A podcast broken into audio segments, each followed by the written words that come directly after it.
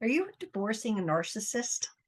If you are, then first of all, you need my book, Divorcing a Narcissist. You can't make this shit up. It's going to give you lots of guidelines and tools to help you survive the process because it's not like a normal divorce. One of the most um, asked for talks that I do, um, and I realized I don't have it here on YouTube, but I put it out on other people's podcasts and I'm about to do this same lecture on a summit today.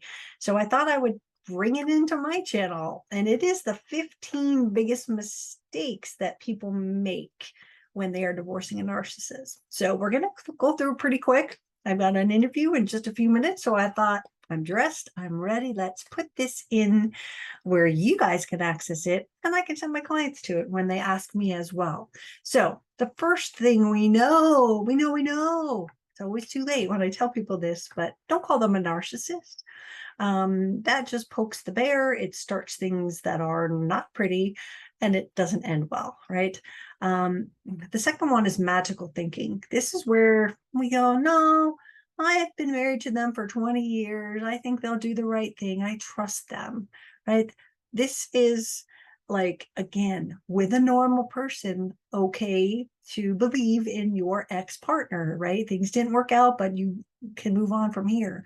If you have seen the signs and you could check stuff on a checklist that this person has NPD or certainly a lot of traits, let go of the magical thinking. It's only going to jam you up because they are counting on your kindness and your magical thinking to believe the lies that they're going to tell you, right? Um, the next one is is um, number three, believing justice will be served. You know, when we get to court, they'll find out that he he or she's been cheating and stealing, and it will all come to a head, and the truth will come out. There is no just injustice in the family court, just so you know. Um, it is their job to dissolve a relationship, a contract. A, a, marriage is a legal contract. So they're dividing the contract, they're splitting assets, financial part, and the kids. Boom, boom, boom. Justice? No, they could do pretty much anything they want, and you're going to chase your tail trying to hunt them down, right? So let go of that because it's not going to be the justice. They're going to split the divorce, split the money, and and and divvy up the kids' times, right? Um, the next one is when people decide to just give them everything and then they'll go away kindly. They'll be peaceful. Um, life will be easier. The truth is, if you give them this, they want that. So even though you've given them a really good offer or you've given them everything like here take the house take the furniture i will start again have a nice day. You think that's going to help but with a narcissist they're they're greedy they're going to want more and more and more and it's not really going to go away. You're going to have started off with too good of an offer and it's not going to work for you. Um, the next one is fighting battles that don't need to be fought. I fought battles that i wish my lawyer had said you know doesn't matter if they call you a thief they don't have any proof of it but I was like, no, I'm going to tell them I'm not a thief. And we fought battles and we fought battles that didn't need to be fought. Um, there are battles that need to be fought. You need to fight for your children. You need to, if they come out of the gate saying you're a bad parent, you need to defend yourself. You need to protect yourself, but know which battles to fight and which ones to walk away from. That's going to make the battle and the whole thing a lot easier. Um, narcissists gaslight people. This is another one. They gaslight people and they've probably gaslit you for a long time. But if we hold on to these gaslighting things through the divorce, like you'll never get the children if you divorce me. You'll never get one single thing. I earned all the money. You'll get nothing, right? Those kind of gaslighting statements cripple people in divorce because they believe them. Talk to your lawyer, get validation for the things that they're saying to you because they simply aren't true. So your job is to protect yourself and know what gaslighting is and know that there's no truth behind it because they'll manipulate your kind heart to think that you have that. Um, number seven is falling for the Trojan horse. We've all heard about how people go back to their narcissist seven times before they eventually break up, right? Um, the Trojan horse is the promise oh, stay, we'll get counseling. oh, we can buy that summer house you always told me you wanted. We can go to therapy. We can do this. And, and all the promises are inside that Trojan horse to make you think that the person that you're divorcing is the person that you thought you married, right? So it is a tactic and a strategy on their part to um to, to try to get you in, hook back, and like, why would they hook me back if if they just want a divorce? They hook you back because they haven't gotten their ducks in a row. So while you're going, oh, we're going to go to therapy, let me try that for three months. While you're doing that, they are literally emptying bank accounts, hiding assets, and doing anything they can, including quitting their job and all the other things that go with this fun thing called narcissistic divorce, right? Don't fall for the Trojan horse. A promise of therapy is not, I'm calling the, the guards off. I'm not canceling the divorce, but let's just see if you really mean it. Let's see. Let's get to that therapist and see if you charm them or if you, you know, just decide, I'm not going to go there put your money where your mouth is before you pull that divorce thing. The Trojan horse is a very common tactic. Another thing I see is number eight, which is not planning for the children's futures.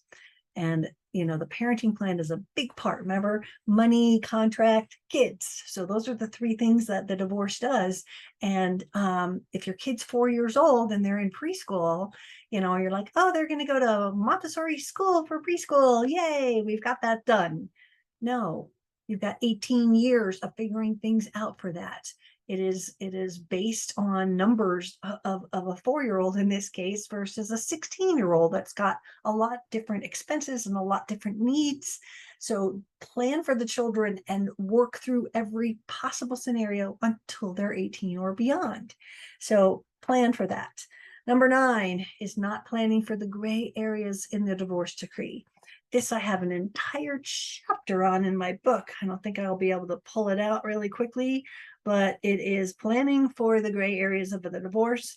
And the reason is what I'm talking about with this is a narcissist, a normal divorce decree says, you get them Christmas this year, I get them next year. Bing, bing, bing, bing, bing, all the way through the kids are 18, right? To a divorcing a narcissist situation, when does Christmas start? Does it start Christmas morning? Does it start Christmas Eve? And when do they come back? This is called bookending, and you're going to be having every single possible detail. This is the gray area. I've, I have an example in the book of, you know, this happened to be a father story, so don't get mad at me, men. Um, the father took the kids on the first Christmas and didn't bring them back for two weeks. Well, the mother was chasing the police, going, but but but it didn't say it in the decree when he was supposed to get them back get those kind of details. If they're supposed to spend uh, give you money like let's say give you a share of their retirement account or sell the house and give you some of that profit you want to have something in there that is i have it in the next chapter. It's called what if they don't clause? And this is where what if they don't give you the money? What if they don't give you the retirement? Well it's an order. Isn't it now contempt? You would think but no so that's number 10 is details and consequences for the gray areas if they don't do what they are supposed to do. Having that gray area is going to protect you from, um, you know, one of the examples I use on, on the uh, what if they don't clause is to have this clause added to your decree that says in the event that if either parties don't do what they say they're supposed to do, and it says right here, then they'll pay the legal fees if I have to take you back to court for contempt. So protect yourself that way. So many people go back to contempt for divorcing a narcissist that, you know, do you want to really spend another $20,000 to get them to do what the court ordered them to do? No. Um, the next thing is number 11 is having a team. Oh my gosh, if we don't think about a team, everyone goes lawyer, and then the lawyer might suck in the mediator, might suck in a um, forensic accountant. That's building a team, right? What about you? This is so important that you get some therapy, that even your kids get therapy, and that you can get a coach if you're someone like me that's going to guide you through because it's a lot less expensive to talk to someone like me that says what they're doing here is blank and this is what we have to do instead of you going to your lawyer again, I spent so much money on my lawyer, just like, oh my God, he did this, he did that, he did that, right? If I had a, a professional, and I did have a therapist that didn't know anything about narcissistic abuse, but had they known, they would have been able to guide me to make better choices instead of fight the battles that I didn't fight. Um, the other one is number 12, not leaving wiggle room for negotiation. This is important, guys. You come in there with your best offer. What do they do? They want more. They want more. It's always going to be pushed. So, you know, you've got to have these things. And people like don't like this whole idea of leverage. I don't want to use that against them. I, I'd rather be honest and just give them this wonderful offer and then they'll take it. They would be stupid not to. Yeah, but if you come in with that offer, they're going to lower it and they're going to lower it and, or they're going to want more is what I'm saying. So you're going to end up paying a lot more. Um, number 13 is know your rights. This is the part, it kind of ties in with gaslighting. Um, if you think about it, um, there's actually, I have a listing on my website, narcissistabusesupport.com.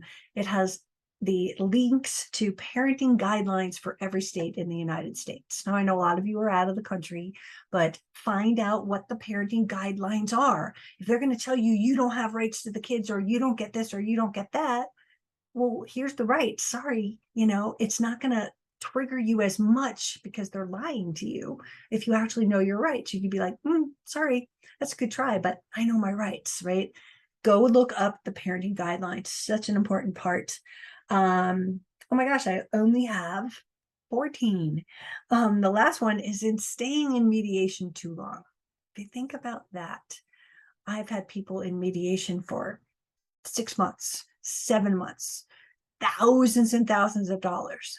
And if it works, that's great. But if you are getting no results and nothing is happening, then why are you staying in mediation, right? Um, during my mediation, my ex and his family sat in there going, no, no, no, no, no, no. It was an eight hour day where they wouldn't budge on one single thing. So I shouldn't have stayed. They weren't truly going to negotiate and mediate things. Get yourself out of there and save some money. You're just like placating them to go, let's all get along. Because if you're seeing that they're not going to get along, get out of mediation and save your money and you know go to the next level. Because again it's it's like a, a rabbit trap. They just go circling and circling and circling.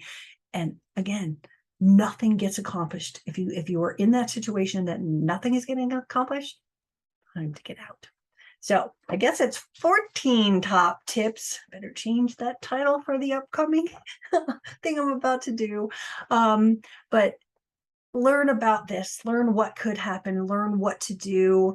Get my book, Divorcing Your Narcissist. You can't make this shit up. And you will find all the tips, all the tricks. I have 26 authors and coaches and therapists, psychiatrists, uh, mediators, judges, uh, sorry, not judges, uh, lawyers um, that have given their top tips. So we put this all together, and you have lots of professional information, giving you guidance to get through this horrible journey of divorcing a narcissist. Um, I did it. I got through. It was called the worst divorce in our town's history, but life goes on. You will move on. You will find and rebuild. No matter where you land, you will be okay. But fight this battle with weapons. Weapons are knowledge. I know what could happen. And what you're saying is a lie. I'm not going to let that take me down. I'm not going to let it trigger me.